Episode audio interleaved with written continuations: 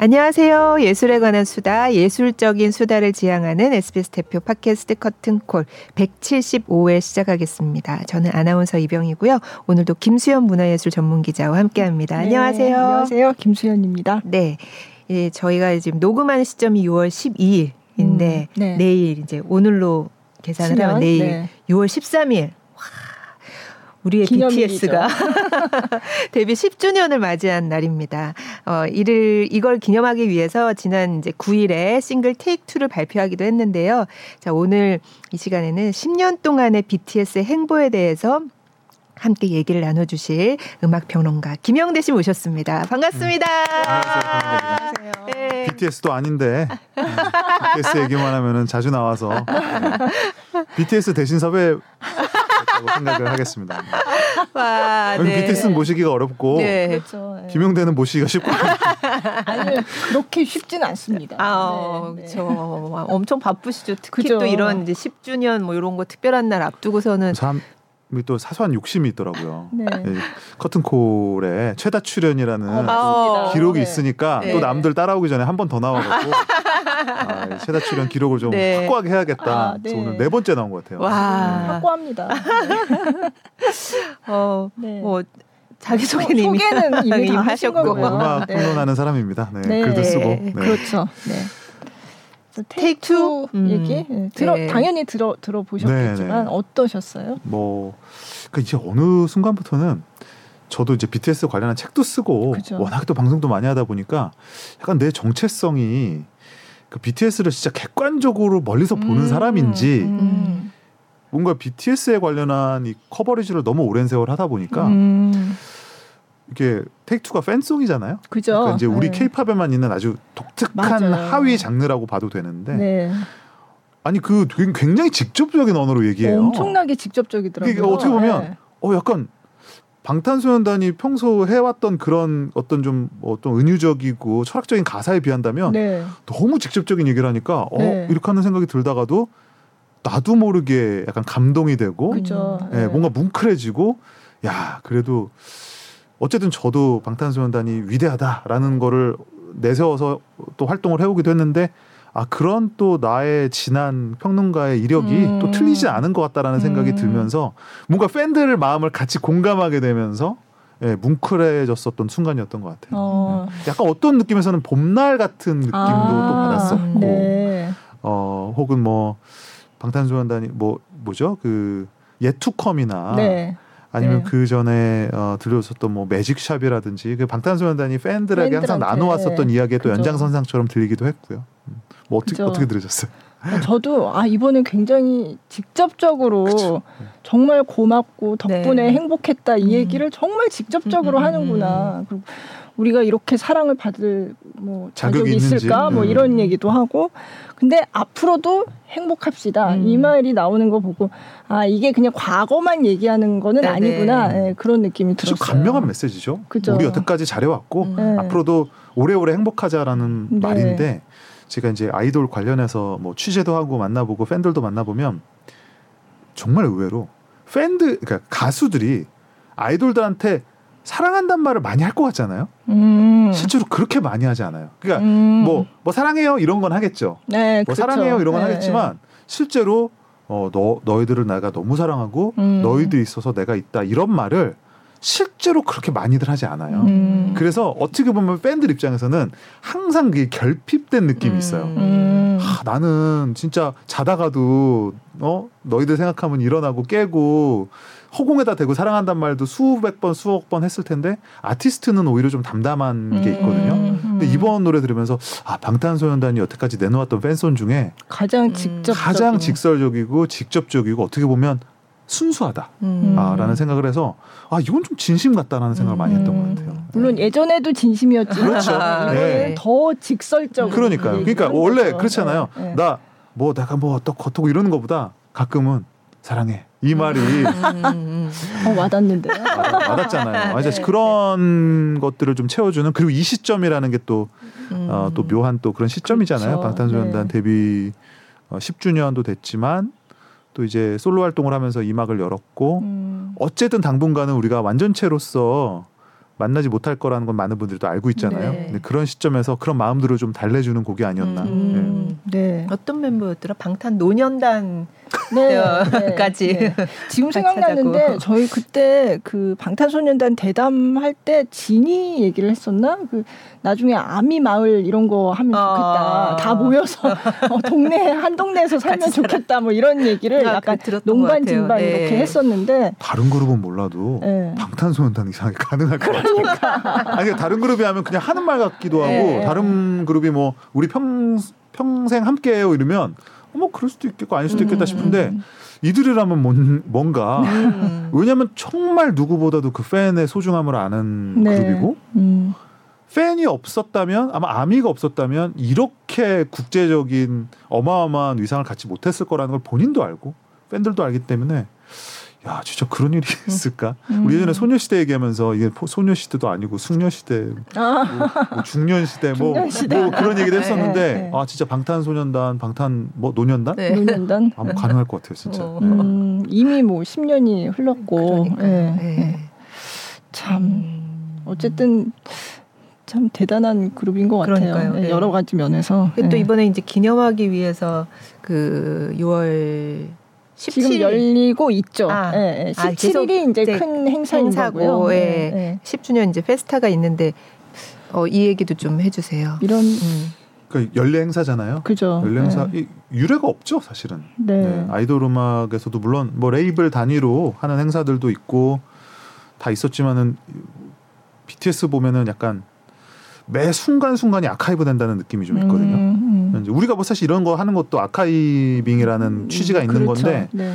BTS 어느 순 어느 그 순간부터는 이게 현재기도 하면서 그 순간을 계속 아카이브해서 그걸 이렇게 추억으로 남기고 팬들과 같이 있었던 순간들이 매 순간이 매 연차마다 기록돼서 뭐 DVD, 블루레이로 이렇게 기록되는 그 모습들이 어 그리고 이제는 또 팬 플랫폼의 형태로 이제 이런 것들이 나아가고 있는데 어쨌든 그런 면에 있어서는 뭐 방탄소년단의 위대함도 우리가 얘기할 수 있겠지만은 이러한 부분들의 또 이런 공감하는 부분들 팬과 같이 가는 영역의 활동 자체를 기획하는 하이브의 역량도 저는 뭐 음. 대단하다고 생각을 하고 그러니까 누구보다도 그 소중함을 자의반 타의반 알게 됐던 사실 음, 그룹이잖아요. 네. 방탄소년단이라는 그룹 자체가 그렇고 빅히트라는 어, 기업 자체가 그렇고 그래서 뭐 이거는 뭐 함께 사실은 즐기는 축제 개념인 거죠. 이름 자체도 그렇고 이게 네. 뭔가 사실은 누구에게 보여주기 위한 뭐 쇼케이스라든지 뭐 그런 자랑으로서나 이런 의미가 전혀 없어요. 진짜 그 그야말로 말 그대로 팬들과 우리끼리 즐기는 이런 축제라는 음. 의미가 있어서 이런 것도 뭐 케이팝 역사의 하나의 굉장히 중요한 그 하나의 모델을 만들었다라고 평가를 할 수 있을 것 같아요. 음. 네. 사실 방탄소년단 BTS 페스타인데 방탄소년단 멤버들이 다 이 자리에 있는 거는 아니잖아요. 어, 당연하죠. 네. 네. 근데 팬들끼리만 모여서도 충분히 재밌게 즐길 수 음. 있다는 거기도 하고 이게 그렇죠. 네. 예, 뭐 아니 근데 우리가 가만히 생각을 해보면 뭐 비틀즈도 그렇고 뭐 우리 뭐 유명한 드라마 같은 것도 그런데 이제 오랫동안 팬덤을 유지하고 있는 것들은 보면은 이 어느 이 단계가 있어요. 처음에는 그 사람이 절대적으로 스타로서 준, 존재를 해야 유지가 되는데 음. 어느 순간 되면은 이 비중이 비슷비슷해집니다. 네. 팬이나 스타나 그러니까 물론 그래도 스타가 더 대단하지만 어느 순간 되면은 스타는 없어도 되는데 음. 이걸 즐기는 사람은 꼭 있어야 돼요. 음. 그러니까 이게 역전이 되는 거죠. 나중에 되면 스타는 다 없어졌는데 여전히 즐기는 사람들은 네. 여전히 즐기는. 네, 근데 네, 네. 아. 어 근데 이게 사실은 본질적으로 더 많, 솔직히 맞는 거거든요. 음. 왜냐하면 그 대상이라는 거는 우리가 뭐뭐 베토벤의 음악 그죠. 축제를 한다고 예. 베토벤이 아직 살아 있습니까? 그건. 아니잖아요. 맞아요. 그러니까 근데 또 듣는 사람들은 아, 좋다 이러면서 그러니까요. 즐기고. 그러니까 예술과 그 예술을 좋아하는 마음이 영원한 거죠, 사실은. 음. 네. 음. 근데 이게 케이팝은 워낙에 좀 즉흥적이고 좀 이렇게 뭐랄까요? 좀 짧고 이런 것들에 익숙하잖아요. 뭐 7년, 뭐 10년이면 어, 땡큐고 음. 7년 넘어가서 재계약해 주면 너무 땡큐고. 음. 근데 보통 그 전에 해체되거나 음. 잘안 되거나 기획사 옮겼는데 없어지거나 네. 우리 지금도 많이 보고 있잖아요. 그쵸. 예. 근데 BTS가 어쨌든 저렇게 남아주고 이런 것들을 계속 해나가는 거만으로 저는 의미가 있다고 봐서 음. 아 사실은 뭐 많은 그 평론가들도 그렇게 얘기해요. 방탄소년단이 앞으로 지금까지 해왔던 건 물론이고 앞으로 해나가는 그런 성취들 자체가 케이팝의 그런 발전이나 역사에 있어서 너무 중요한 사실은 롤 모델인 거예요. 음. 그러니까 저는 그래서 이들이 지금 해체를 발표하지 않고 솔로 활동을 통해서 이막으로 열어가기로 한 것도 그렇고 어쨌든 하이브랑 재계약을 한 것도 그렇고 이런 모든 것들이 아 정말 긍정적인 모델을 만들어 나가고 음. 있는 것 같아서 좀 사실 주목하고 있는 바가 좀 크죠. 네, 네. 음. 이번에 그래도 RM은 그 행사에 17일 날 팬들을 대상으로 한 아, 행사에 네. 잠깐 나오는 것 같더라고요. 음. 그때 프로그램이 있고 해서 많이 기- 기대를 네. 하고 있던데. 예. 매 순간 매 순간이 사실 소중합니다. 이제는 그죠. 예, 예, 언제까지 사실 전성기 때는 이걸 모르거든요. 이제 한창 방송 많이 나오고 신곡이 뭐 몇 달마다 한 번씩 나오고 이럴 때는 진짜 잘 모르는 예. 건데 음, 지금은 진짜 어, 그런 그 팬들들 중에 그런 말씀 하시는 분도 계세요.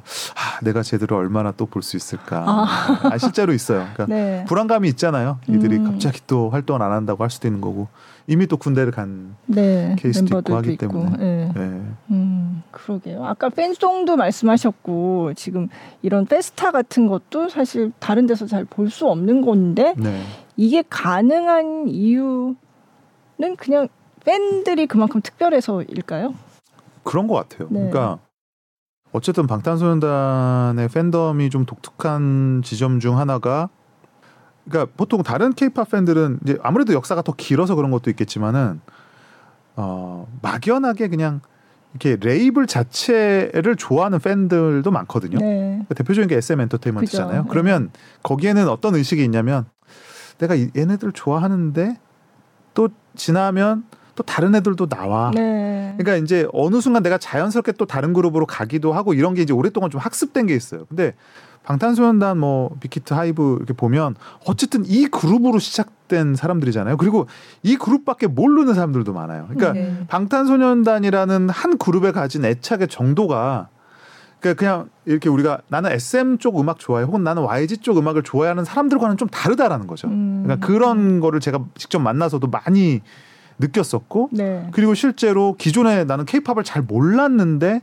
방탄소년단 때문에 케이팝에 관심을 가진 사람들 혹은 지금도 여전히 나는 방탄밖에 몰라 네. 이런 팬들도 굉장히 많아요. 그렇죠. 근데 그게 네. 물론 다른 케이팝 팬들 입장에서는 뭐 유난하다라고 생각할 수 음. 있겠지만 뭐 그거는 사실인 거기 때문에 근데 그런 사람들이 갖고 있는 방탄소년단에 대한 유나 유난한 아주 유독 그 독특한 그 애착의 정도 그다음에 둘 간의 어떤 그런 관계들 관계성 같은 것들이 이런 페스타를 사실 가능하게 하는 거고 음. 그러니까 지금 현재 현존하는 그룹 중에 이런 식의 활동을 가능하게 하는 그룹은 거의 없지 않을까? 가능할 네. 수 방탄소년단 외에는. 네. 예, 예. 네.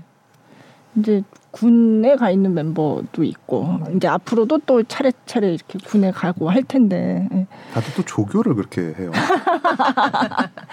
가서도 되게 열심히 하나 봐요. 조교가 예, 예. 아, 또 이렇게 훈련소에서 모범적인 병사들 그러니까요. 또 이렇게 예. 통솔력 있고 네. 깔끔하고 음. 아 저도 조교 제안을 받긴 했어요. 아, 이 말씀을 하시려고 꺼내시는 것 같아요. 조교. 발표. 아니, 좀 네, 네. 어느 정도 이렇게 좀 체격도 있고 네. 그러면 이제 뭐 보통 특공대, 음. 조교, 수색대 이런 데서 뽑아가려고 그러거든요. 네. 네. 저도 이제 다 거부하고 일반 일반 행정병으로 공부를 했어요. 어쨌든 네. 예. 네. 아 진짜 건강하게 좀 군 복무 마치고 진짜로 약속한 대로 완전체 모습을 뭐 다시 보는 날이 좀 왔으면 좋겠다는 생각이 네. 요즘 또 많이 드는 것 같아요. 네, 뭐 2025년 정도가 되지 않을까 뭐 이런 얘기들은 나오고 있는데, 예.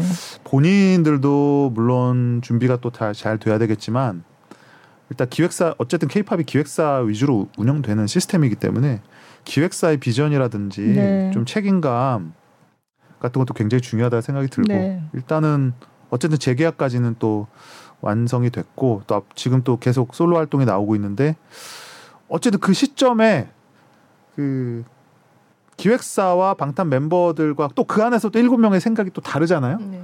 그러니까 요게 잘 맞는 게 되게 중요하다. 그러니까 이거는 아, 제가 예전에 방탄소년단 어떻게 가능했죠?라고 말했을 때 아 이거는 그 이건 뭐 이렇게 어떤 사람의 힘으로만 가능한 게 아니라 음, 어떤 뭔가 뭐다 맞아 떨어져. 기운이 있어야 돼요. 네. 아니 진짜 약간 기적이 있어야 되거든요, 네. 진짜로. 근데 뭔가 그런 게 또 이제 필요한 음, 시점이 됐어요. 음. 예, 우리가 순조로운 딱 완전체 컴백을 위해서는 음. 그런 모든 것들이 좀 잘 맞아 떨어져야 된다. 음, 팬들의 염원은 뭐, 뭐 그거는 뭐 말할, 말할 것도 없고 말할 것도 없고. 예, 예, 예, 예. 예, 네. 뭐 벌써부터 기다리시더라고요. 음. 예, 이- 왜냐면 이미 또 군대 간 그러니까. 멤버들도 네. 있기 때문에. 근데 또 개인 활동하면서도 또 굉장히 많은 두각을 드러내고 있고 해서 예. 네. 사실 그때 이게 작년 이맘때잖아요. 그때 단체 활동 잠정 중단을 음. 약간 이렇게 자- 자기들끼리 모인 그 아 맞아요 회식 자리 네, 회식 자리에서 네. 그것도 사실 팬들을 대상으로 굉장히 자연스럽게 그냥 그렇게 알리는 형식을 취하면서 이제 그게 알려진 건데 그게 딱 요맘 때 요 즈음이었던 것 같아요. 예. 저 아직도 기억이 나요. 새벽에 네. 보고 저도 보고 잤던 기억이 나는데 아, 아니, 뭐 네. 한다 그래서 네. 저는 뭐 그 컨텐츠들을 다 찾아보진 않는데 그날따라 그냥 어떻게 궁금해서 네. 들어봤는데 뭐 아, 멤버들도 얘기하면서 옛날 얘기하면서 놀기도 하고 막 네. 그러더라고요. 그래서 아, 따뜻한 마음으로 잤어요. 네. 아침에 딱 일어났는데 그 난리가 났죠. 전화 그쵸. 전화가 부재중이 진짜 수십 통이 와 있는데 네, 막 문자 네. 보니까 오 방탄 해체했다 해체했다는데 평론가님 어떻게 생각하시냐 막 이런 게 온 거예요. 음. 그래서 아니 내가 들은 거랑 너무 다른 거야. 내가 네, 지금 보고 잔 거. 네. 그래서 제가 이제 전화를 받고 아니 방송을 근데 보셨어요? 그랬는데 또 안 보신 분들이 많더라고요. 그러니까요. 그러니까 이게 어디서 전해 들은 네. 거고 해체다, 뭐 활동 중단이다 이렇게 해서 아 그거 아니다고 제가 제가 뭐 하이브 대변인도 아닌데 제가 언론사 언론사 인터뷰를 많이 했었던 기억이 어, 나는데요. 근데 저는 그 방탄소년단 이후의 행보에 대해서도 많은 분들이 좀 우려도 하시고 걱정도 하시고 아니면 방탄소년단 팬들이야 물론 그렇지만 팬 아닌 분들도 아 이 다음에 케이팝은 어떻게 되겠느냐 음, 이런 그렇죠. 것도 이제 또 맞아요. 새삼 궁금하기도 네, 하고 네. 걱정도 되시고 이렇게 하는 분들이 많아서 아마 뭐 저 제가 이제 그 얘기를 먼저 한 거, 했었던 것 같은데 저는 오히려 우리가 계산기를 두드려 보면 그러니까 방탄소년단이라는 그룹이 지금 어쨌든 딱 빠진 건 맞죠. 그러니까 음. 순간 지금 공백이 상태죠. 음. 근데 방탄소년단이 빠진 거를 지금 솔로 활동들이 채우고 있거든요. 근데 네. 저는 이거를 산술적으로 더하기만 해도 네. 저는 오히려 방탄소년단을 능가한다고 생각을 해요. 그러니까 음. 개개인의 합으로서의 방탄소년단이 그룹 단순히 그룹으로서 존재했을 때 방탄소년단보다 오히려 지금 현 상황에서는 크다.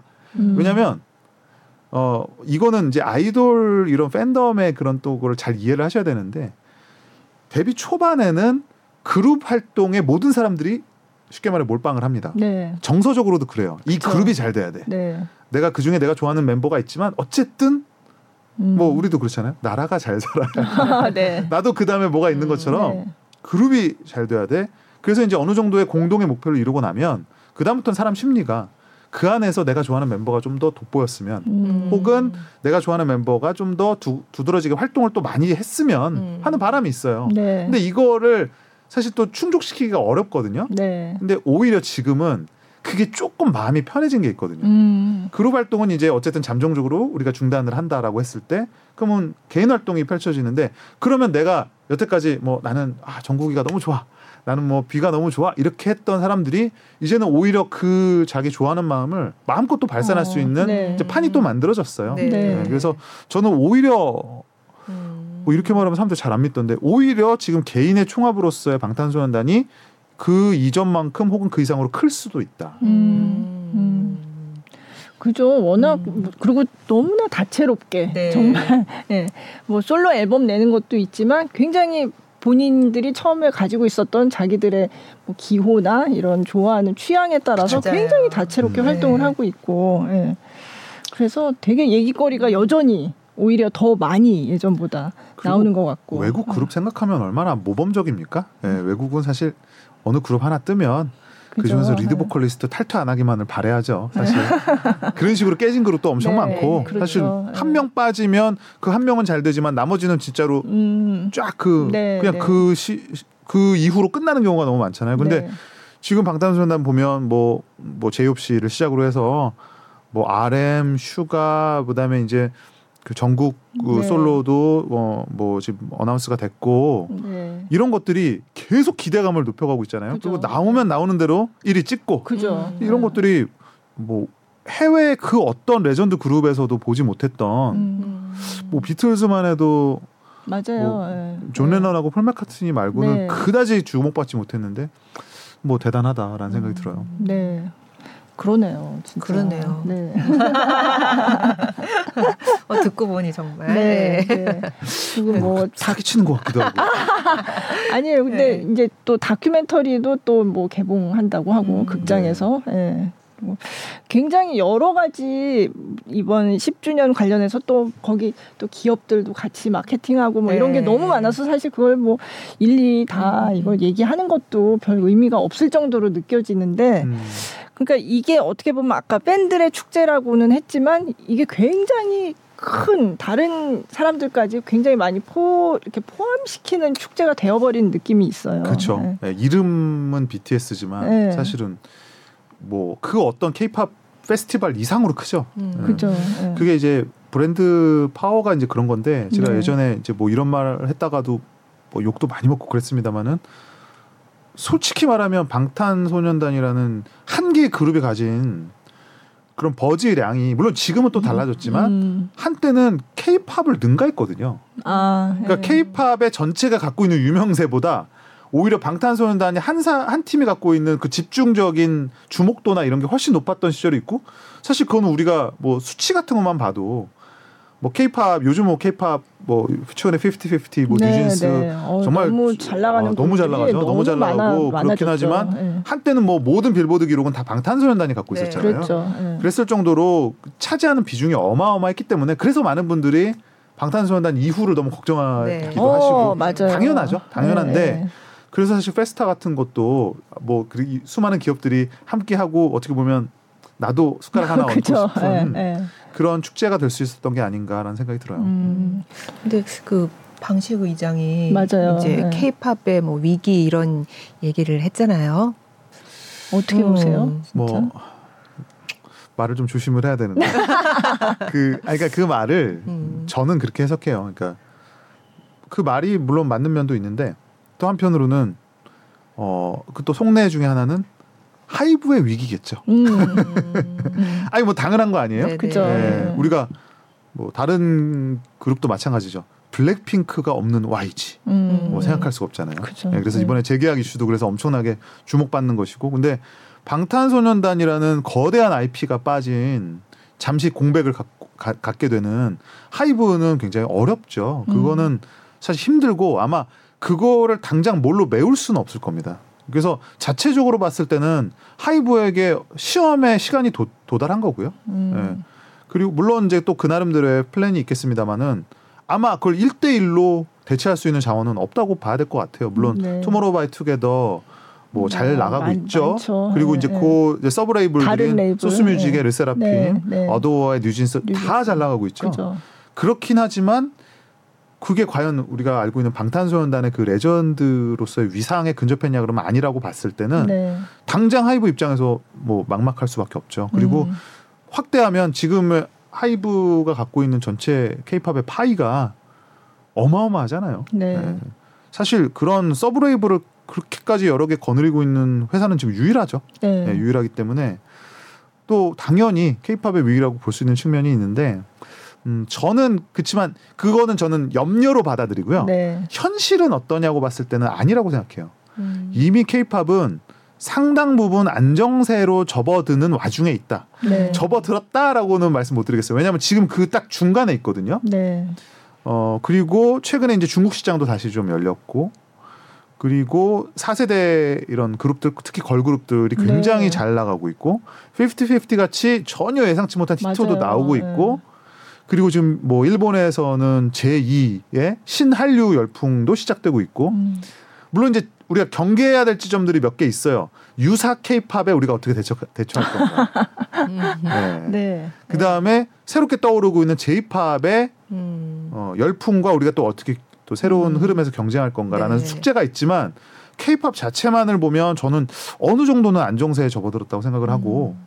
회사들도 과거의 그런 굉장히 구태한 구멍가게식의 운영에서 이제는 좀 정말 그럴 듯한 기업의 운영 체제로 바뀌어가는 어, 그런 와중에 있다. 우리 얼마 전에 그 왜 하이브, 뭐 네, 이수만 지분 네, 뭐 네. 해서 그죠. 말이 많았잖아요. 근데 네, 그것도. 개인의 갈등으로 볼 게 아니라 네. 이제 케이팝 레이블들이 이제 개인을 중심으로 한 그런 의사 결정, 결정 구조. 구조, 네, 네. 자본 구조에서 이제 조금 더 확대되어가는 어, 와중에 있다라고 봐, 봐서 저는 이렇게 말하면 너무 진짜 좀 사기치는 것 같지만 저는 케이팝은 솔직히 지금부터라고 생각해요. 음. 지금까지는 글로벌한 쇼케이스의 과정이었다고 생각을 하고요. 음. 그 와중에 너무 운 좋게 음. 방탄소년단이라는 세계 최고의 그룹이 등장했을 뿐이지 사실 시스템적으로 본다면 그다음에 자본이나 이런 부분에서 본다면 지금부터가 케이팝의 사실은 진짜 시작이다라고 음. 음. 봅니다. 네. 아. 아까 유사 케이팝이라고 하셨는데 유사 케이팝이요. 네. 유사 케이팝은 뭐 이런 거죠. 그러니까 어 우리 케이팝이라는 음악도 결국은 미국 대중음악, 네. 일본 대중음악이 나름 섞여서 우리화돼서 Korean local 버전으로 만들어진 게 케이팝인 거잖아요. 네. 이제 그렇듯이 이제는 케이팝 자체가 하나의 브랜드고 하나의 장르고 하나의 어떤 좀 저는 아이디어가 된 것 같아요. 그러니까 네. 그게 무슨 말이냐면 우리가 케이팝의 아이돌이 처음 태동했을 때 보면 어 미국에 있는 그런 보이 보이 그룹 걸 그룹들 음. 그다음에 일본에 있는 그런 뭔가 육성형 팬덤 친화적인 아이돌이라는 문화를 보고 이수만 씨나 뭐 방시혁 씨나 박진영 씨나 양현석 씨가 아이디어를 얻은 거잖아요. 네. 근데 지금 이제 케이팝이 만든 산업을 보니까 아 요런 게 있어 라는 거를 이제 세계 사람들이 주목하기 시작했어요. 그게 뭐냐면 아주 고관여층의 소비자인 소위 말하는 팬덤을 아주 밀착적으로 가져가면서 그들이 좋아하는 음악을 독점적으로 어, 제공하는 요 퍼포먼스 위주의 아주 종합 엔터테인먼트. 요게 케이팝이라고 이제 많은 사람들이 보면서 요거를 그럼 우리도 할 수 있지 않을까라는 음. 네. 생각이 이제 이제 비로소 만들어진 거죠. 네. 이제 그것을 그것을 때로는 케이팝 기획사가 직접 기획하기도 하고 아니면 케이팝에서 건너간 사람들이 외국 나가서 실험을 해보기도 하고 네. 아니면 전혀 관계 없지만 케이팝을 보고 모방하는 각 나라의 버전의 그들만의 케이팝이 지금 만들어지고 있는 추세고요. 네. 어, 여러분들이 지금 아직 목격을 못 하셔서 그렇지만 이미 어, 적어도 네다섯 팀 이상은 지금 레디예요. 그죠. 예. 네. 그래서 아마 올해 내년쯤에는 미국에서 만들어진 케이팝, 네. 일본에서 만들어진 케이팝, 그다음에 케이팝과 아무 관계 없지만 동남아 케이팝, 동남아류의 네, 케이팝, 네.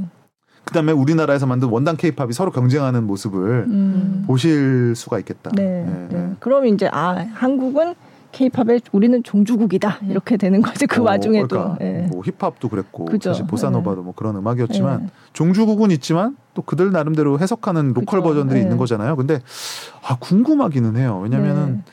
지금까지는 케이팝이 압도적인 퀄리티 차이를 보여줬는데 저는 이거는 결국 좁혀질 거라고 생각하거든요. 음, 왜냐면 연습을 하고 그죠. 집중을 하면 예. 분명히 경쟁력이 있죠. 그쵸. 어, 예. 그리고 이게 예를 들면 한국인으로서 태어나야지만 배울 수 있는 음악이다. 그거는 아니라는 그거는. 아니잖아요. 예, 그건 예. 아니니까. 그래서 이제 어 저는 개인적으로 좀 궁금한 게 미국 방송에서 이제 우리나라 그 프로듀스나 이런 그 뭐 보이즈 플래닛 네, 같은 네. 그런 시리즈의 비슷한 거를 지금 미국에서 만든다는 거예요. 네, 네. 거기에 이제 한국 기획사도 들어가 있죠. 네. 그래서 하이브도 하고 하이브, 네. JYP도 하고 음. 이제 SM도 SM도. 합니다. 예, 음. 그리고 CJ도 이제 준비를 하고 있는데 이런 것들이 만들어졌을 때 거기서 만들어지는 팀과 우리나라에서 만들어지는 팀을 비교할 때 어떨까? 너무 궁금해요, 사실. 그러게요. 너무 네. 궁금해요. 네. 예, 진짜 궁금한 거예요, 이게. 그렇게 되면 진짜 언어의 문제. 그래서 이제 한국어로 해야 진짜 케이팝이야라고 얘기하는 분들이 오히려 외국 분들 중에 그런 분들이 아. 많이 있는 것 같고. 그러니까 네. 이제 차별화된 네, 네. 우리도 이제 그런 얘기 했다가 이제는 아무도 그런 얘기 하지 그죠, 않죠. 네. 영어로 활동하는 시대가 됐고. 그러니까 그죠. 그건 뭐냐면 우리 스스로 이제 케이팝을 글로벌한 장르로 이제 재인식하는 거에 음, 되게 음, 음. 되죠. 네. 근데 이제 이렇게 되면 어떤 부분이 생기냐면 우리가 예전에 힙합이 한창 글로벌화 될때 네. 이제 동부 쪽에서 이제 오리지널 힙합이었던 사람들이 네. 어 어느 순간 되니까 힙합을 서부 애들도 하네, 남부 애들도 하네. 음. 이러면 아 동부가 진짜다. 이런 네, 의식이 네. 싹 트거든요. 그죠. 이제 지금 이제 약간 케이팝은 한국에서 만든 게 오리지널이다. 네, 네, 네. 또 이제 하나 더 나아가면 뭐 한국 사람인 한국 사람이 할 수도 있고 네.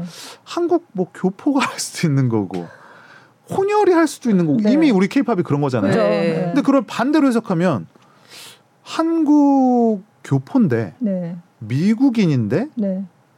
오히려 한국어로 노래를 부르는 케이팝이 나올지도 모르잖아요. 그렇죠. 음. 네. 우리 한국에서 태어났는데 미, 영어로 부르는 케이팝이 있는가 하면 네. 거기서 또 한국어로 하는. 케이팝이 나올 수도 있는 네. 거고 이건 몰라요. 네. 이건 진짜 네. 모르는데 그래서 저는 사실 그 경쟁 구도가 물론 한국 사람인 저희 입장에서는 한국에서 만든 그룹이 잘 되면 좋겠지만 네. 범 케이팝 시장의 발전이라는 측면에서 보면 음. 야 이거는 진짜 파이가 넓어지는 거다라는 네. 생각이 들고 음. 네. 또 한편에서 이제 또 나오는 얘기 중 하나는 결국은 그래도 한국 그룹한테는 안 될 거다라는 음. 말도 있어요. 네. 뭐냐면 네. 당장 그 미국 애들이 합숙이 가능하게 형님이 형님 네. 언니 어 선배님 뭐뭐 이런 게 되겠는가 네. 어, 리더 뭐 조장 뭐 우리나라 네, 뭐 어렸을 네. 때부터 익숙하잖아요 그죠. 네. 분단장도 마- 있었잖아요 우리는 뭐. 맏형 중간 막내 이런 관계성에 너무 익숙한데 네. 그런 거 모르고 음, 음. 막 선생님 앞에서 그 의자 위에 발 올려놓고 수업 듣던 그런 네, 애들 네. 어, 스무 살만 넘어가면 혼자 살고 이런 애들이 과연 이 케이팝이라는 음. 또될 것 같기도 하고 아, 너무 궁금하네요. 그러네요. 너무 궁금해요. 네. 근데 저는 처음에는 어렵겠지만 결국 될 수도 있다고 보는 게 음. 제가 뭐 어디서 알았냐면 그 외국에서 그 케이팝을 좋아하는 친구들이 막 1년에 한 번씩 페스티벌 같은 걸 하거든요. 네. 근데 가면 페스티벌 그 열리는 장소 들어오기 전까지는 미국인으로 와요. 네. 문 열고 들어오는 순간 묘한 한국 vibe가 거예요. 진짜로 웃겨. 뭔가 말투나 제스처나 막 갑자기 저 밖에서는 막 yo, 막 이러고 들어왔다가 안에 들어오면 막 이렇게 되고 아니 묘해요. 그게 진짜 진짜 묘한데 막 그 거기 뭐 컨퍼런스 같은 거 할 때도 막 뭐막 막 이렇게 케이팝에 대해서 얘기를 해요. 그러다가 이제 끝나고 제가 이제 질문하러 가면 야, 안녕하세요 이렇게 하는데 아 이게 케이팝이라는 게 하나의 일관된 어떤 라이프 스타일이구나. 그죠. 그냥 그 노래만 K-pop- 하는 그게 네. 아니라 케이팝을 좋아하는 나는 음, 음. 이게 반 한국 사람인 거예요. 음. 음. 음. 그쵸.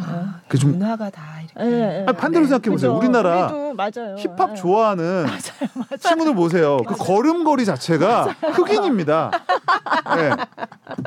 말투도 이게 한국말인데 한 번 꽈져서 나오고, 예, 예, 예. 어, 뭐, 네. 뭐, 와, 막 손도 막 어, 얼마, 뭐 어떻게 하는지 잘 모르겠어요. 예, 근데 이것도 다 흑인들의 매너잖아요. 네. 음. 그러니까 이런 게 사람의 삶의 태도나 음. 네. 표정이나 심지어 그 말투까지도 그렇게 좌우하는 걸 보면서 음. 케이팝을 진짜 좋아하면 네, 합숙도 네. 가능하고 음. 자기네를 평소에는 막막 요, 듀드 막 이랬다가도 선배님 이럴 것 같고 어 가능할 수 있어. 그렇지 않나요? 네, 네. 네, 네. 가능할 것 같아요. 음. 아니 아, 이미 웃겨. 근데 약간 조금 이제 분위기가 케이팝 그 전문 기획사 시스템에서 나온 건 아니지만 외국인들이 만든 케이팝 그룹을 표방하면서 나온 그룹들이 좀 있잖아요. 있죠, 예. 있죠. 그 사람들은 어쨌든 한국말도 하고 네. 이렇게 하는 그러니까 그게 조금 더 이제 심화가 되면 이제 정말 그 시스템 정말 케이팝 시스템 안에서 이렇게 네. 쫙 이렇게 육성이 되고 하면 좀 그런 어떤 태도, 네, 음. 라이프 스타일 이런 것도 좀 닮아갈 수 있을 것 같다는 생각이 그 들어요. 요즘 뭐 네. 태국이나 일본 네. 이쪽 가면은 누가 봐도 그러니까 본인들은 딱 의식적으로 그렇게 말은 안 해요. 근데 그죠. 누가 맞아요. 봐도 케이팝인 그룹들이 있어요. 맞아요, 맞아요. 네. 네. 필리핀에도 있고, 필리핀에도 예, 있고. 뭐, 뭐 인도네시아 뭐 이런 있어요. 데도 예, 예. 필리핀은 뭐 엄청 많아요. 그죠. 태국이나 필리핀 이쪽은 우리가 몰라서 그렇지 음. 케이팝의 유사품들 네. 아뭐 나쁜 의미 아닙니다. 네. 유사품들이 굉장히 많은데 벤치마킹을 한 거죠. 벤치마킹을 한 거죠. 예, 그리고 예. 실제로 뭐 SB19 같은 그룹은 그죠. 한국 분이 네. 만드셨잖아요. 맞아요. 한국 분이 만드셨고 이제 일본에도 그런 그룹이 마- 많고 네. 한데 그런 그룹들을 이렇게 보면은 어 너무 웃긴 게 그, 그런 그룹이 딱 등장하면은 그러면 예를 들면 필, 필리핀에서 나왔다 그러면 피팝이잖아요. 네. 근데 외국 사이트에서 다 케이팝으로 K-팝으로. 올려놓습니다. 맞아요. 아. 그러니까 이건 뭐냐면 뭐 뭐 또 무슨 뭐 JYP에서 만든 니주 같은 예. 그룹도 니주. 있는데 예. 일본인으로 이루어져 있고 일본 말로 하고 일본 시장에서만 활동하고 모든 게 다 일본인데 음악과 뮤직비디오 색감과 음, 음. 춤과 그들의 매너와 애교가 음. 케이팝인 거예요. 네. 그러면 그걸 보는 사람들이 이건 어, 케이팝이라고 이거 생각한다는 거죠. 음, 저는 그죠. 그 생각이 굉장히 중요하다 생각해요. 네. 어떤 케이팝에 대한 이런 게 이제 생긴 네, 거죠. 있죠, 그러네요. 있죠. 네, 그, 네. 그게 뭐야라고 말하면 그 설명이 어려워요. 그죠. 네. 설명이 어려운데 이렇게는 가능해요. 예를 들면 케이팝을 표방한 일본 그룹과 음, 요즘 음. 뭐 엑스지라는 그룹도 있어요. 네. 근데 그냥 보통의 J-팝 그룹이 있다고 하면 그 둘을 나란히 놓고 보잖아요. 음. 완전히 달라요. 네, 네. 네. 아, 이거는 네. 정말 완전히 다른 무슨 인종인가 음. 싶을 정도로 음. 그들이 예쁘게 보이는 멋있게 보이는 태도도 다르고 그 모든 게 달라요. 그러니까 케이팝화된 거죠. 음. 한국화된 거죠. 음. 어, 이제 이런 것들이 뭐 이제 주체가 어디냐의 그 문제 그 차이일 뿐이지 크게 보면은 케이팝 시장의 확대다라고 저는 네, 생각이 들어요. 네. 음. 그러니까 케이팝이 위기가 아니냐. 지금 방탄소년단이 단체 활동 안 하고 있고 그러니까 그렇지만 실제로 이제 일어나고 있는 현상들은 사실 케이팝이 더 확대되고 이런 쪽으로 지금 가고 그러니까 있다는 케이팝의 거잖아요. 시장은 네. 확대됐지만 우리가 네. BTS라는 네, 슈퍼스타를 네. 당분간 못 본다는 게 큰 거죠. 네. 그러니까 뭐 저는 뭐 예전부터 비틀즈 비유를 많이 하니까 비틀즈가 굉장히 뭐 오래 활동한 것 같지만 10년도 활동을 못했어요. 음, 네. 음. 60년대를 지배하고 70년대 거짓말처럼 사라졌거든요. 그리고서 이제 존 레넌과 네, 폴 맥카트니의 맥카트니, 시대가 네. 됐죠. 근데 비틀즈가 10년 활동하고 없어져서 Brit pop이나 British rock이 망한 것 같지만 오히려 더 잘 됐어요. 네. 그러니까 잘 됐다라는 게 비틀즈와 같은 위대한 그룹은 다시는 나오지 않았지만 지금까지도 뭐그 뒤에 네. 콜드플레이도 있었고 라디오헤드도 있었지만 그렇죠. 비틀즈만큼은 아니거든요. 네. 하지만 우리가 알고 있는 영미 팝의 한 축인 영국의 팝은 확고해졌죠 그 위상이. 네. 네. 그러니까 저는 BTS가 비슷한 공헌을 했다고 보는 거예요. 그러니까 음. 비트, BTS, BTS, BTS. 비슷하네. 뭐 이름도 비슷해. 네, 근데 네. BTS라는 그룹이 얼마나 더 그룹으로서 활동할지는 모르겠으나 이미 예전에 비틀스가 British rock, British pop에 했던 공헌을 이미 했다. 네. 어, 그래서 앞으로는 어떤 그룹이 나오던 그 그룹은 포스트 BTS가 되는 거죠. 네. 이미 그렇게 되고 있고요. 예. 음, 음. 근데 저도 이게 기사를 쓰면서 처음에는 BTS가 뭐 그 빌보드에서 처음에 앨범 차트에서 1위를 하고 할 때는 기사를 뭐 그때마다 다 기사를 썼었어요. 네. 그러다가 이제 싱글 차트에서 한 거 아 이건 진짜 이건 음. 기사다 이러고 쓰고 했는데 이제 어느 순간부터 앨범 차트 1위야 뭐 그냥 3위, 뭐 어, 2위. 뭐, 뭐 하는 거잖아. 약간 그런 어, 아, 실제로 그냥, 그렇죠. 예, 예, 예. 뭐 이제는 다른 그룹들도 다른 그룹들도 1위가 꽤 많이 나왔고 네, 나왔고 예, 뭐 예. 3위도 있고 5위도 있고 그죠. 10위권 안에 예. 든 경우도 많고 요즘은 예. 신인 그룹들이 그렇게 활약이 그러니까요. 대단하잖아요. 예. 그러니까 이제 그런 기록 자체는 이미 방탄소년단을 끝으로 저는 네. 어떻게 보면 거- 좀 세게 말한다면 우리가 그 열등감은 이제 벗은 것 같아요. 음, 어, 좋게 말하면 저는 이제 그 날이 온 게 전 반갑거든요, 음. 사실은. 네, 네. 그러니까 우리가 물론 방탄소년단이 일이 찍고 하, 일주일 일주일이 너무 재밌으니까 네. 이건 그죠. 뭐 예, 예. 저도 일주일마다 매번 나가니까 어딘가를 예. 네. 5주, 6주, 네. 7주, 8주, 9주 얼마나 신났습니까? 네. 사실 그거를 보도하시는 분도 신나고 음. 저 같은 사람도 신나고 본인들은 말할 것도 없고 근데 이제 그 시절이 지나고 나니까 아, 우리가 이제 해봤잖아요. 네. 아, 우리가 뭐 기생충도 오스카 받았잖아요. 그죠. 예, 윤여정 씨도 받았잖아요. 네. 그러니까 이제 거기에 대한 뭔가 막연한 우리의 그 열등감, 음. 음. 갈증 이런 건 해소가 된 것 같아요. 음. 그러니까 뭐 나쁘게 보면 우리가 이제 소중함을 모른다라고도 볼 수 있겠지만 저는 좀 다르게 표현하면 이제 우리가 그런 기록 하나 하나에 연연하는 시대는 네, 네. 이제는 방탄소년단이 그걸 이제 없애준 게 아닌가? 네. 네. 그 후련하기도 해요, 사실은 어. 후련하기도 한데 그래도 좀 그래미는 좀 한번 받자. 아 그러네요. 그래미가 남아 있네. 예. 그래미 가만 안 둬. 아, 진짜 그래미로도 음. 출연을 하셨고 맞아요, 그죠? 맞아요. 예. 네. 근데 진짜 그게 남아 있네요. 근데 뭐 그게 또 그렇게 뭐 본질적으로 중요한 건 그게 아니다. 사실 핵심이죠. 예, 예, 예. 그러니까 그거를 이제 우리가 어떻게 보면 반면교사처럼 배운 것 같아요. 네. 너무 재밌는 게 방탄소년단이 등장하기 전에가 우리가 오히려 팝 음악에 대한 환상이 더 많았습니다. 어. 뭐 맞아요. 그 예. 되게 막 그거는 어- 어마어마하고 그거는 우리가 뭐 범접할 수 없는 것 같고 네. 그들이 하면 정답인 것 같고 이랬는데 방탄소년단이 빌보드를 점령하고 그 점령하는 과정에서 사실은 우여곡절이 많았잖아요. 네. 뭐 너무 잘 아시겠지만 뭐 빌보드가 방탄소년단 견제하려고 막 룰도 음. 바꾸고 뭐 무슨 뭐 계정에 뭐 퍼센티지를 뭐 했다가 뭐 차단도 하고 뭐뭐 유튜브 카운트도 뭐, 뭐 깎고 뭐 그런 논란이 있었잖아요. 네. 근데 저는 그게 뭐냐면 이제 주류의 견제라고 보는 건데 근데 그렇게 해서 그거를 뚫고 나가는 과정에서 아미들이 학습을 했잖아요. 네. 아, 이 미국이라는 게 뭐 그냥 우리가 인기 있는 노래가 1위를 하는 시스템인 줄 알았더니 알고 보니까 그게 다 돈으로 움직이고 라디오에 하나 나오려면은 얼마나 많은 비용이 지불돼야 되고 얼마나 거대한 기획사의 힘이 움직여야 되는지 그 안에서 뭐 하다못해 비리도 있을 수 있는 거고 그런 것들을 방탄이 다, 다 뚫고 무슨 뭐 이렇게 뭐 뭐라 하죠 뭐 증명의 뭐 음. 전이 같은 네, 네. 여정처럼 네. 다 그걸 뚫고 올라가는 모습을 보면서 오히려 민낯을 받네. 음. 이 대중음악계 특히 미국 주류라는 것에 민낯을 보고 심지어 그래미 같은 데서의 또그 어, 살짝 방탄소년단을 뭔가 인정해주지 않으려는 것들 물론 그건 해석하기에 따라서 다르겠지만 그런 것들을 보면서 우리가 막연히 갖고 있었던 하, 미국은 우월해 음. 팝 음악은 정답이야 음. 그들이 말하면 그게 법이야라고 했던 게 오히려 저는 좀그 네. 그게 이렇게 좀 뭐랄까 좀 깎여 나가는 걸 보면서 사실 한국 사람으로서는 조금 통쾌한 것도 있었어요. 아. 네, 네, 네.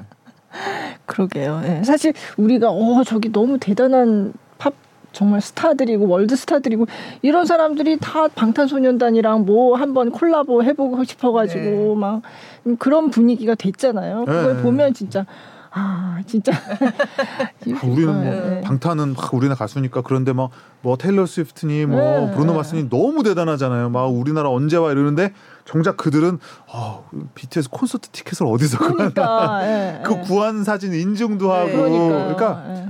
뭐 동급이라고는 말하지 않겠어요. 산업적인 위상은 아직도 음, 차이가 있지만 위상. 하지만 적어도 우리가 우리 나름대로 세계 최고의 골, 뭐 그런 스포츠로 말하면 탑 플레이어를 이제 보유한 거잖아요. 그죠. 예. 그러면 이제 그런 정도의 우리가 위상은 됐다라는 사실이 뭔가 뿌듯하기도 하고. 네. 음, 음.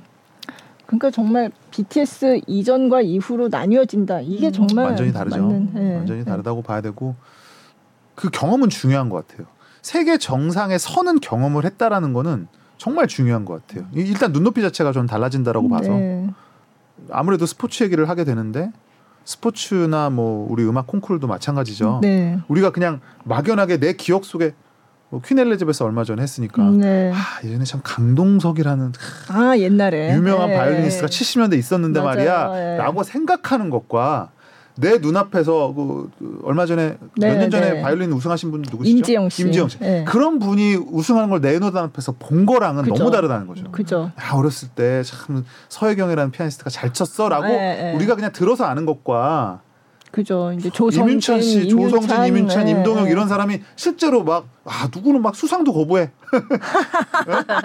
누구는 뭐 거기서 1위도 해. 누구는 역사상 그 수많은 저는 뭐 라흐 3번도 네. 평생 뭐뭐 호로비치, 아르헤리치, 뭐 안스네스, 뭐 수많은 길레스 수많은 명연주가 있는데 네. 임윤찬을 들었는데 더 잘 쳐. 막 이런 경험을 하는 건 너무 다르다는 거죠. 그죠. 그러니까 네. 팝 음악도 그냥 막연히 팝은 크, 마이클 잭슨, 뭐 마돈나, 음, 프린스, 음. 조지 마이클 이건 범접할 수 없는 세계야. 아이돌도 듀란 듀란, 음. 뉴키즈 온 더 블럭 백인의 잘생긴 사람들이 늘 그 구석에 우리 보면 어렸을 때 아마 좀 붙여보셨을 것 같은데 조지 마이클 사진 한 번 안. 붙여본 사람은 없거든요. 사실. 조지 마이클. 듀란 듀란 그렇죠. 저런. 그 듀란 듀란 네. 네. 개- 이야기가 뭐 계속 딴 데로 샙니다. 예. 네. 그 듀란 듀란이 막 옛날에 막 쇼비디오 자키 이런 거 보면은 김광한 씨가 나오셔서 막, 네, 아 맞아요. 김광한 막 씨. 스리랑 부부 이런 거 네. 소개할 때 뒤에 그 전광판에 듀란 네. 듀란 막 Notorious 막 이런 뮤직비디오 네, 나오면은 맞아요. 그거 듀란 듀란 한국 오지도 않았는데 그 뮤직비디오만 보고 막 막, 소리 네. 지르고 막 듀란 듀란 뭐 한국 내한한 줄 알았어요. 그러니까 거기 시내에서 레이저 디스크로 레이저 디스크 아시죠? 레이저 디스크로 뮤직비디오 틀어준다고. 그럼 맞아요. 가면은 그 화면. 보고 박수 쳐요. 네, 네. 근데 듀란 듀란이 어느 순간 딱 공백기에 들어갔는데 네. 새 앨범을 녹음한다는 소문이 들리니까 존 테일러 보겠다고 우리나라 Duranie라 그러나요? 그 팬클럽이 그 영국 그 스튜디오 앞에서 텐트를 치고 기다리니까 네. 영국 언론에서 보도를 한 거예요. 세계 최고의 Duranie 그 네. 듀란 듀란 팬은 한국 사람이다. 네, 네. 실제로 그랬어요. 네. 우리나라가 제일 아, 좀 열성적인 열성적인 팬덤. 팬덤. 네. 근데 이제 반대가 됐잖아요. 그러니까요. BTS 를 기다리려고 아마 새 앨범 녹음한다 그러면 스튜디오 밖에서 아마 그 하이브 사옥에서 밖에서 용산이 아마 저 한강대교까지 밀릴 겁니다. 진짜 그거 보겠다고. 아까 어느 기사 보니까 그 방탄소년단이 연습생 시절에 자주 갔던 식당 그런데 가서 아. 밥을 먹고 하는 게그 아. 코스. 저도 갔습니다. 아 그러세요? 그 제육볶음인지 뭐 고기 예, 있잖아요. 고기. 예, 예, 먹었어요. 예, 예.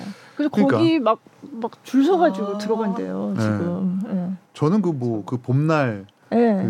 그그 찍은데 주- 주문진 어디죠? 주문진 아니, 경포대? 경, 경포 그뭐 정동 아니 뭐지? 이름 아, 정동진은 뭐지? 아니고. 정동진 아니고 맞아요. 그쪽 버스 정류장? 강원도에. 네. 예. 그거 하나 찍어 올렸는데 뭐 맞아요. 수만 리트윗이 네. 수만 개가 되고 그러니까 이게 뭐냐면 약간 그 전체가 하나의 문화가 됐는데 이거를 이제 즐기는 주축이 이제 더 이상 한국이 아닌 거예요. 한국만이 아닌 거죠. 네, 예, 예. 바뀐 거예요 한마디로 네. 위상 전환이 된 거예요. 네. 예전에는 듀란 듀란을 섬기는 한국 사람이 자연스러웠다면 이제는 BTS를 모시는 외국 팬이 더 자연스러운 시대가 된 네. 거죠. 음. 근데 저는 그 경험이 중요하다는 거죠.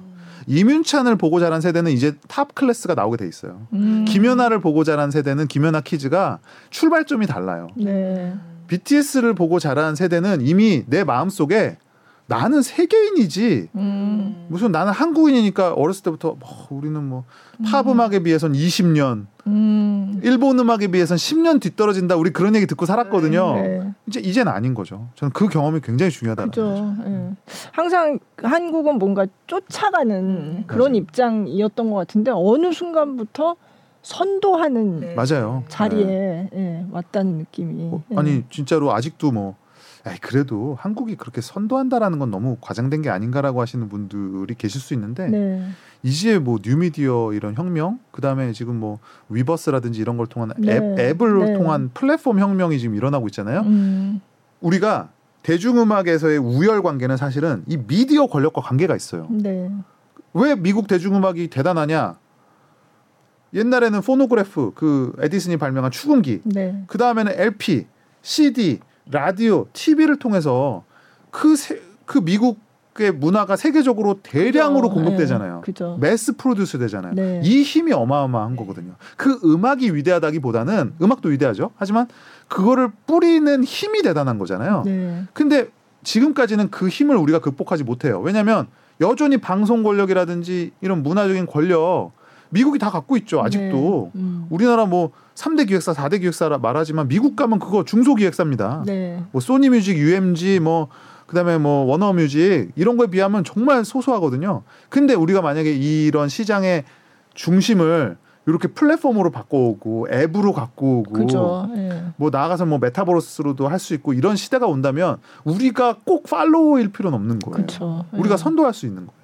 이미 뭐 위버스 같은 팬 플랫폼이 굉장히 커지고 있고. 네. 그러니까 예. 방탄소년단 뭐 교수님들도 많이 분석하셨지만 방탄소년단의 혁명은 결국은 이 아래로부터 올라온 팬들과의 혁명인데 같이 동업자적인 관계잖아요.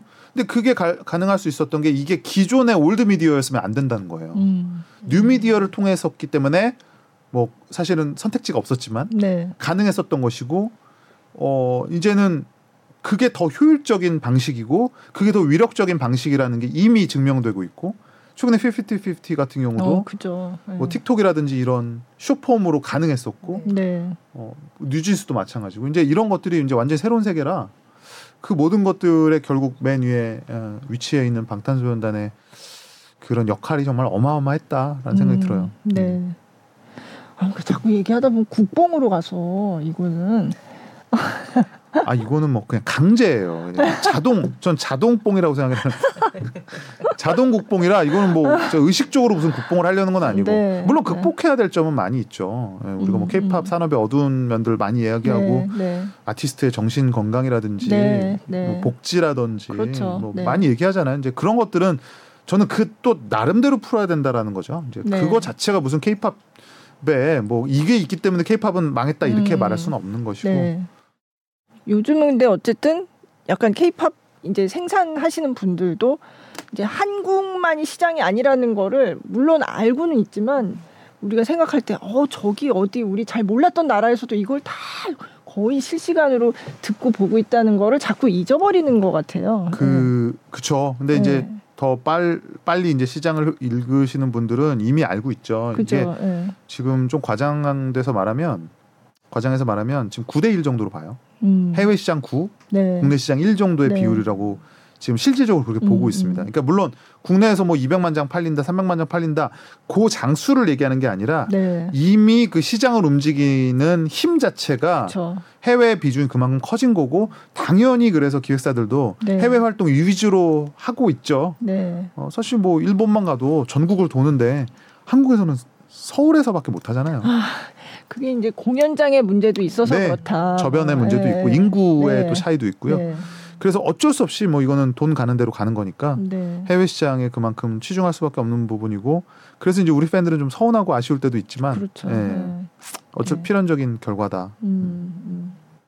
어쨌든 K-팝을 통해서 팬들도 좀 더 세계인의 시각을 갖게 되는 것 같아요. 그렇습니다. 앞으로 그렇게 해야 되는 거고. 네, 그러니까 제가 방탄소년단의 가장 큰 업적 중에 하나라고 말을 하는 게 뭐냐면 비로소 방탄소년단에 이르러 물론 그 또 다른 그룹들 뭐 블랙핑크, 뭐 세븐틴 뭐 많이 있지만 방탄소년단에 이르러서 우리 그 음악을 듣는 음악 대중들이나 일반 국민들이 진짜 우리가 어렸을 때 약간 그냥 책에서나 본 말인데 코스모폴리탄이라는 말을 썼거든요. 음, 음. 세계 시민. 네. 근데 네. 그게 이제 환상이라고 생각을 했는데 진짜 뭔가 방탄소년단이라는 걸 통해서 한국 사람도 그렇고 이 케이팝을 즐기는 이 커뮤니티 자체가 뭔가 세계 시민적인 어떤 사고 방식, 음. 마인드, 커뮤니티를 이제 구축하는 것 같아서 야 이거는 앞으로도 정말 사회학적으로도 그렇고 좀 계속 적 좀 연구해야 될 네, 네. 그런 부분이다라는 생각이 많이 들어요. 네, 예, 예. 네.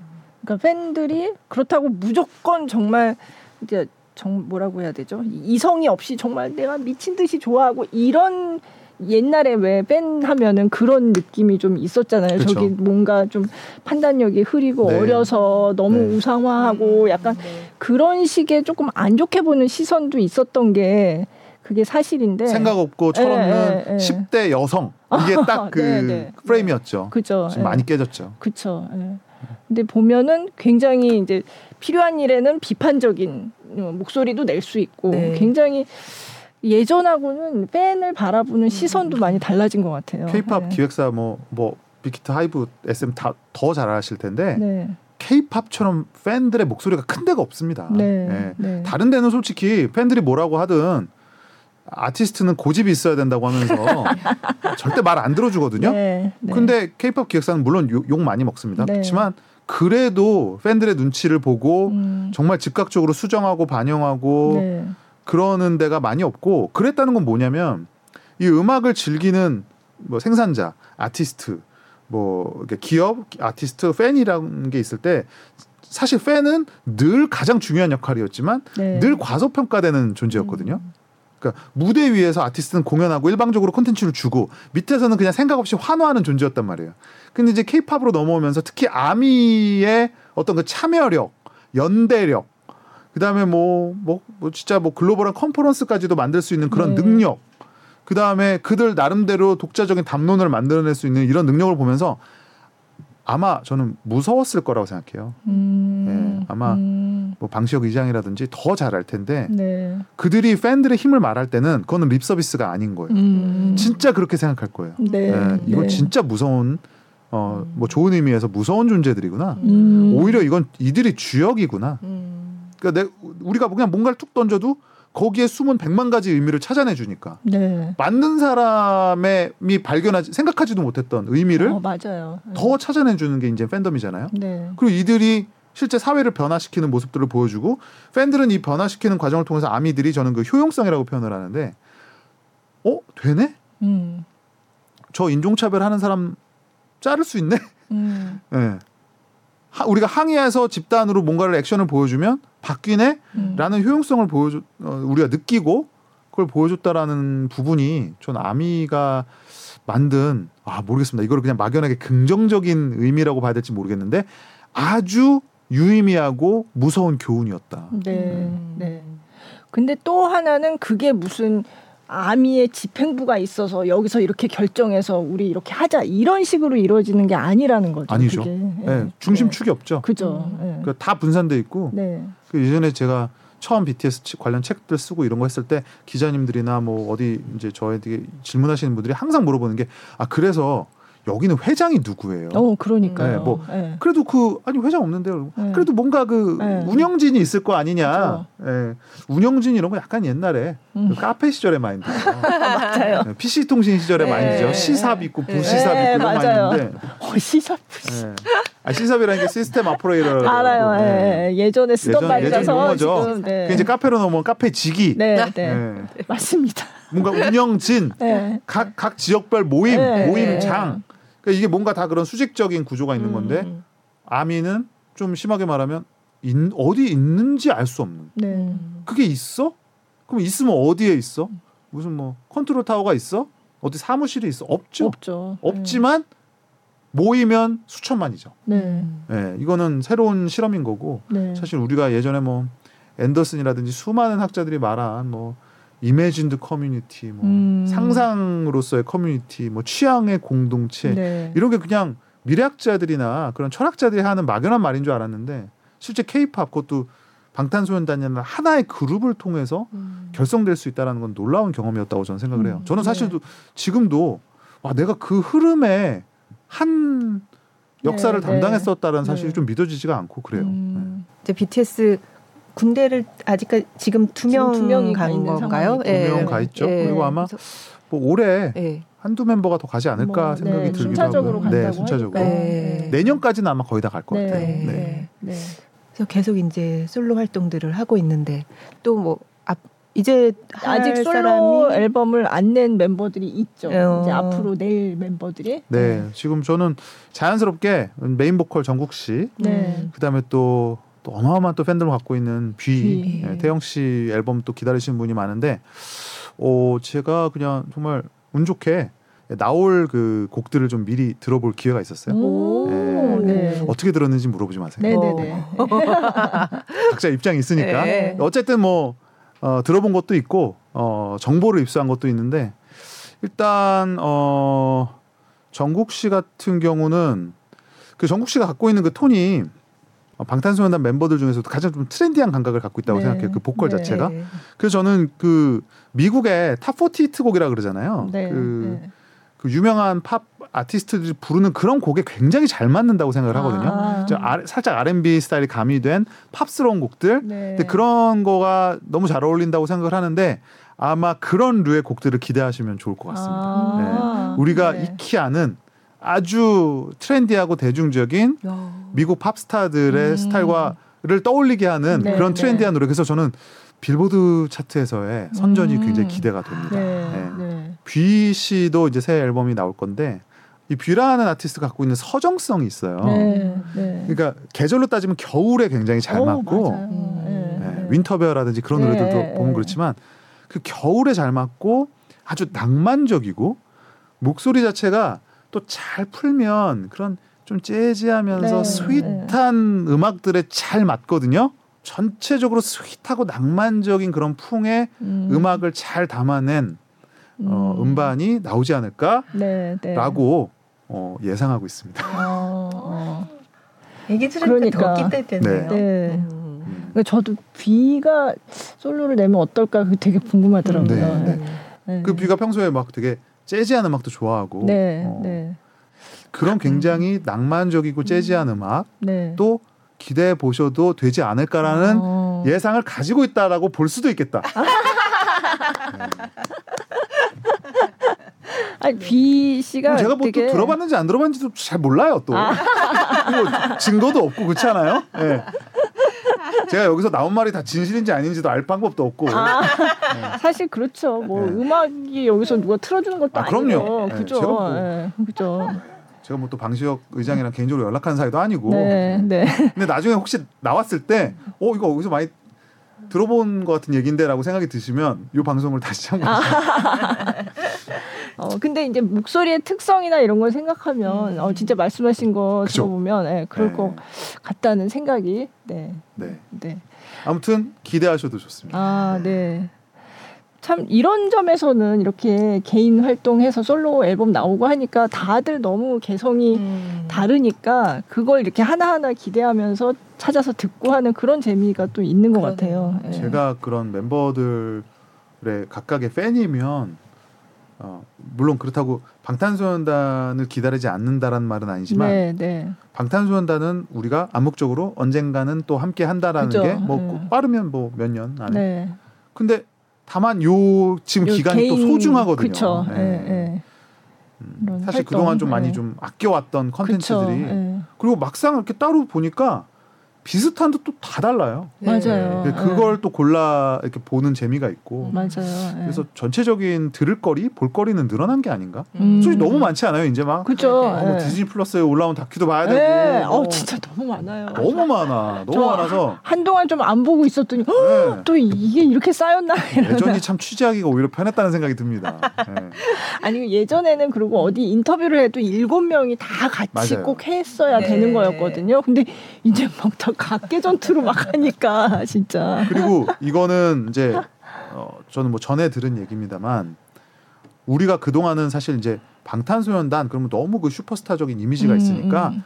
본인들 스스로도 내가 내가 가진 것보다도 더 내가 잘한다라는 이미지를 좀 강박적으로 보여줬어야 됐어요. 음, 그러니까 음. 나는 스타인데 스타가 아닌 척 할 수는 없잖아요. 네. 내가 원하는 건 이건데 사람들이 듣고 싶은 건 이거라면 음. 이걸 보여줘야 되는 거잖아요. 음, 음. 그러니까 오히려 지금. 그들 입장에서는 새, 네. 새 출발 같은 이미지가 있어요. 네, 네. 본인들도 실제로 그렇게 얘기를 한다고 음, 하더라고요. 음, 음. 그러니까 여태까지 방탄소년단에서 해왔던 음악은 그 나름대로 소중하지만 지금 마치 새롭게 음악을 시작하는 것 같은 음. 어, 그런 기분으로 지금 임하고 있다고 해요. 네, 네. 그래서 또 테이크 투라는 제목도 네. 그거랑 연결이 되는. 것 같아요. 네. 네, 네. 그래서 작년 이맘때만 해도 좀 굉장히 혼란스럽게 음. 뭐야 방탄소년단 뭐야 이제 어떻게 되는 거야 막 약간 그런 느낌이었고 그래서 그때 이제 데뷔 9주년이 그때 팬들이 그랬어요 어, 뭐야 너무 우울하잖아 약간. 딱 요맘때였는데. 예. 그런데 이제 벌써 1년이 지났고 음. 지금 보면 어, 그렇게 걱정할 게 아니었다 음. 예.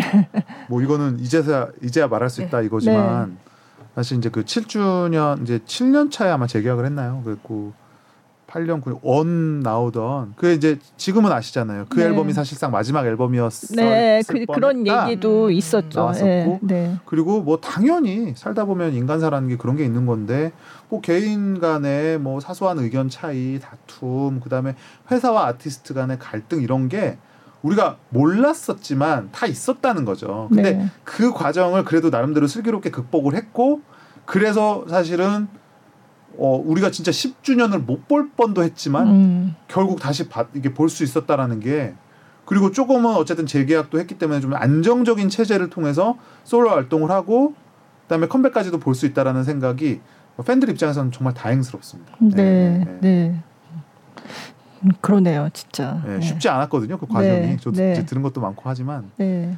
아 근데 어쨌든 방탄이라는 방탄소년단이라는 이 그룹이 그들의 이제 개인은 아닌 거예요. 음. 팬들의 것이기도 하고 네. 어 우리 국뽕 얘기 많이 했습니다. 이제 국민의 것이기도 하고 세계인의 것이기도 해서 그들도 지금 책임감을 갖고 그 legacy를 이어나가기 위해 음. 노력하고 있다라는 거는 뭐 아셨으면 좋겠습니다. 네, 네. 방탄소년단의 legacy라고 말씀하셨는데 그러면 그 legacy를 가진 케이팝은 그럼 앞으로 뭐좀좀 전망을 좀 해주시면 네.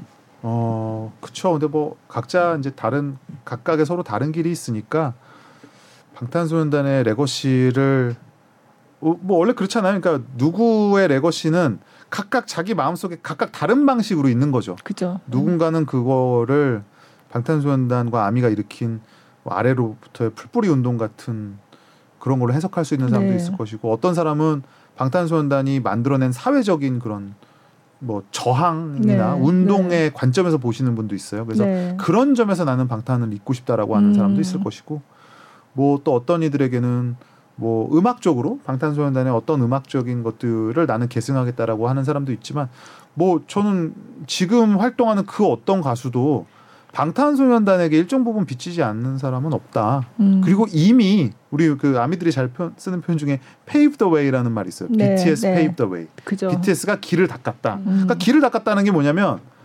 가려는데 길이 없는 거예요. 음. 뭐 우리 누구든 미국 시장을 정복하고 세계 스타가 되고 싶지 않겠어요? 글로벌 스타가? 근데 길이 없는데 내가 딱 음악을 하려고 보니까 길이 이렇게 뚫려 있어요. 음. 예. 그런데 나는 잘 몰랐는데 시- 앞으로 이제 그런 세대도 나올 거라 생각해요. 네. 난잘 몰랐어. 우리 엄마가 좋아했다 그러는데 음. 예전에 BTS라는 그룹이 있었대. 근데 이거 그때 BTS 때 뚫린 고속도로래. 예, 이제 그런 말을 할 시점도 저는 뭐 머지 않았다고 생각이 들어요. 음. 예, 예. 음. 근데 이제 뭐 마음 같아서는 그 길 위에 여전히 BTS가 같이 달리고 있으면 최고죠. 예. 어. 어, 표현력이 정말 아, 감탄합니다. 네. 그 길 위에 계속 어, 어, 네. 네. 말로 먹고 사는 직업. 아니 정말 이렇게 공감이 되게 음. 너무 말씀을 잘해 주셔서 진짜 빨리 제대를 해라. 그러게요. 네. 군대 선배로서 네. 아, 요즘 참 이런 네. 말하면 엄청 악플이 기대가 됩니다만 네. 요즘 좀 짧아졌다. 아 맞잖아요. 예전보다는 우리 예전에 짧아졌죠. 3년이라는 네, 맞아요. 이런 노래도 네, 있었는데 노래 가사가 네, 있었죠. 노래 가사가 있었잖아요. 네, 네. 참. 많이 네. 짧아졌다. 아 진짜 금방입니다. 아, 얼마 전에 태민 씨도 제대를 했고 맞아요. 태민 씨도 네, 제대로 지금 했더라고요. 온앤오프도 네, 다 같이 네. 들어가서 네. 다 같이 나올 날이 얼마 안 아, 남았습니다. 온앤오프도 그렇구나. 네. 네. 아, 그러니까 이제 진짜. 어, 군 문제에 대처하는 우리 케이팝의 자세가 아주 전략들이 이제 많이 아. 좋아졌어요. 좋아져서 팬들도 그걸 알고 있고 네. 그죠. 옛날에는 진짜 해외 팬들도 다 알고. 이병열차 안에서 김민우 씨는 네. 맞아요. 응원을 하고 있는데 군대를 갔어요. 맞아요. 네, 맞아요. 갑자기 갔어요. 갑자기 갔다. 노래가 가요톱텐 1위 곡인데 네. 출연을 못 해요. 맞아요. 그랬어요. 네, 이병열차 안에서가 이병열차 안에서가 입영을 했어요. 입영을 해버렸어. 이병열차 안에서가 1위인데 맞아요. 예. 네. 그분이 아. 돌아오시고 나서는 지금은 아마 다른 업으로 아, 네, 예, 들었어요. 예, 예. 자동차 딜러. 네, 어, 네, 굉장히 네. 잘하신다고. 네, 저도 빨리 성공해서 그분에게 차를 사야 되는데. 근데 진짜 이병열차 안에서 맞아요. 그랬어요. 네, 입영을 했어요. 노래대로 들어. 노래를 부르고 3년이라는 일하는 3년을 시간 이미 살고 그대 나를 잊을까. 잊었어요. 그래서.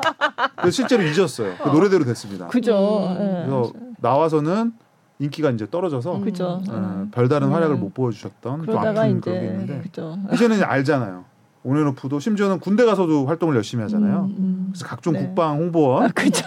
그런 저도 국방 홍보원 라디오 때문에 자주 출입을 하는데 항상 걸려 있습니다. 활동을 하는 아, 모습이 네. 너무 잘했고 방탄도 어쨌든 2년 음. 차이를 두고면은 그러니까 맥스를 2년으로 보는 거죠. 그 그 저 최종 공백을 네, 그러니까 네. 어뭐 그럼 3년이 되나요? 4년 정도 삼 이렇게 년, 보는 거. 삼- 3년 네, 3년이라고 봐야 될 네, 것 같아요. 네. 그렇죠. 그래서 네. 이제 2025년쯤이면 이제 그렇게 그렇지, 기대를 하는 거죠. 네. 해야 돼요. 응. 네, 네, 해야 네. 되고 네. 빨리 진짜 건강하게 어 제대를 해서 네. 모습을 보. 또 그래야 또 이 케이팝이 전체적으로 왜 이게 저는 크다고 봐요. 뭐냐면 소녀시대가 얼마 전에 뭐 얼마 전은 아닙니다만 작년에 네. 컴백을 해서 활동을 보여 올해입니까 작년입니까? 작년이죠. 아, 시간이 그러니까요. 카라는 올해죠?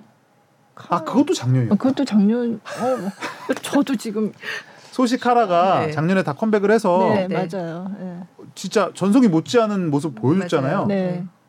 맞아요. 네. 팬들도 여전하고 음. 뭐 예전만큼은 아니더라고 할지라도 근데 그렇게 공존하는 모습이 차트에 네. 2, 3, 4세대가 함께 올라 있는 걸 음. 보여줬어요. 맞아요. 네. 맞아요. 네. 그래서 저는 그건 굉장히 중요하다 좋다. 생각해요. 네. 네. 네. 길 위에 다 같이. 그래야 지금 출발한 아티스트도 우리는 뭐 5년 하고 끝이다 이런 생각이 없어진다는 음. 거예요. 아, 그렇죠. 뭐 갓세븐 같은 경우는 이제 이름도 같이 갖고 나갔잖아요. 네. 이제 잘 협의를 해서 이름도 유지했죠. 어, 얼마 전에 H.O.T가 드디어 이제 H.O.T라고 네. 쓸수 있게 됐습니다. 네, 네. 또 소송에서 승리를 해서 네. 네. 그래서 이제 아버지를 아버지라 부르지 못하고 그랬었는데 네. H.O.T도 H.O.T 이름을 찾았고 네. 갓세븐 같이 이름을 갖고 나가는 케이스도 음. 생겼고 네. 신화, 뭐 소시 이렇게 장수 그룹들이 만들어지고 그죠. 샤이니도 제대 후에 다시 재결성. 맞아요. 아, 재결성은 아니지만 다시 완전체? 활동하고. 네. 네. 온앤오프 네. 이제 방탄소년단까지 그렇게 이어지면 뭐 너무 좀 그림이 음, 멋질 것 같아요. 네. 네. 벅찹니다. 그래야 저도 또 여기 한 번 더 나오지 않나. 아, 네. 진짜 저도 예, BTS 기사를 쓰기 시작한 지 꽤 됐는데 음, 네. 이렇게 계속해서 새로운 이야기거리가 이렇게 그쵸. 나오고 예, 참 그러기 쉽지 않은데 네. 네. 네. 그러니까 그래서 또 자주 뵙게 되고 아유. 네. 네. 또- 좋습니다. 네. 또 정국 씨, 뷔 씨 대박 날 것 같아서 어. 네. 네, 그때 또 한번 나오겠습니다. 예약하고. 네.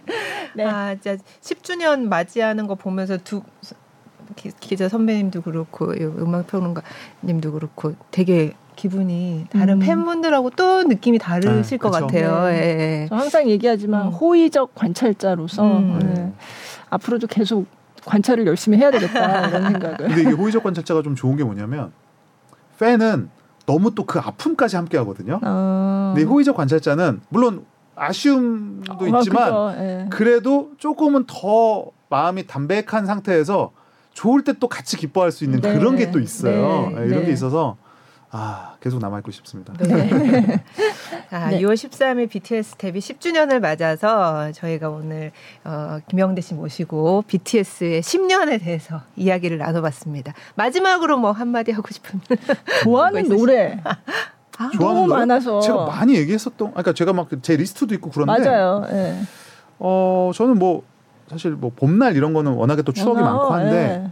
저 개인적으로 BTS 초기의 히트곡 중에 Tomorrow라는 노래를 되게 좋아해요. 아, 네. 근데 Tomorrow라는 노래를 좋아하는 이유가 BTS가 갖고 있는 저는 이제 그 독특한 서사 중 하나가 어, 지금은 어둡지만 음. 내일은 밝을 거야. 음. 그러면서 내일의 희망을 갖고 이제 극복해 나가는 그 극복의 서사가 네, 있거든요. 네. 어, 그게 또 아주 강력하죠. 네. 사람이 갖고 있는 원초적인 음, 또 음. 마음과도 일치하고 그래서 저는 항상 좀 뭔가 내 스스로 약간 좀 낙담해 있을 때 방탄소년단이라는 한 그룹이 이미 이렇게 보여줬잖아요. 그 네, 성공의 네. 한 사이클을 그러면서 그들이 정말 성공하지 못했던 그 시절에 불렀던 음. Tomorrow라는 곡 이게 슈가 씨가 producing한 네. 연습생 시절에 만든 곡이라고 하는데 음. 그 곡을 들으면 아 이 안에 방탄소년단의 모든 게 담겨 있구나 음. 그런 생각을 하고 또 힘도 나곤 합니다. 네. 네. 알겠습니다. 네. Tomorrow 좋습니다. 자, 네. 이 시점에서 또 다시 들어보면 네. 또 음. 좋을 것 같아요. 너무 좋아요, 진짜 노래가. 네. 네. 네. 한 소절 불러주신 Control C, Control V. 저 Not Today, Not Today도 약간 그런 정서가 아, Not Today는 있잖아요. 네. 정말 이렇게 바닥까지 떨어진. 마음을 이렇게 맞아요, 끌어올려주는 힘이 맞아요. 있죠. 네, 네. 네. 진짜 힘이 좀 Control C, Control V는 어떻게 편집이 안 될까? 아니면 슈가 씨 그 음성으로 덮을 수 있다면 이미 하셨습니다. 네. 네. 절대 편집 안 할 것 같습니다. 네. 네 오늘 나와주신 음악 평론가 김영대 씨께 감사의 말씀을 드립니다. 아, 네. 어, 너무 감사합니다. 마무리가 안 좋은 것 같아요. 아, 너무 감사합니다. 또 나오겠습니다. 이따가 네. 네, 다음번에 또 뵐게요. 네, 예, 고맙습니다. 고맙습니다.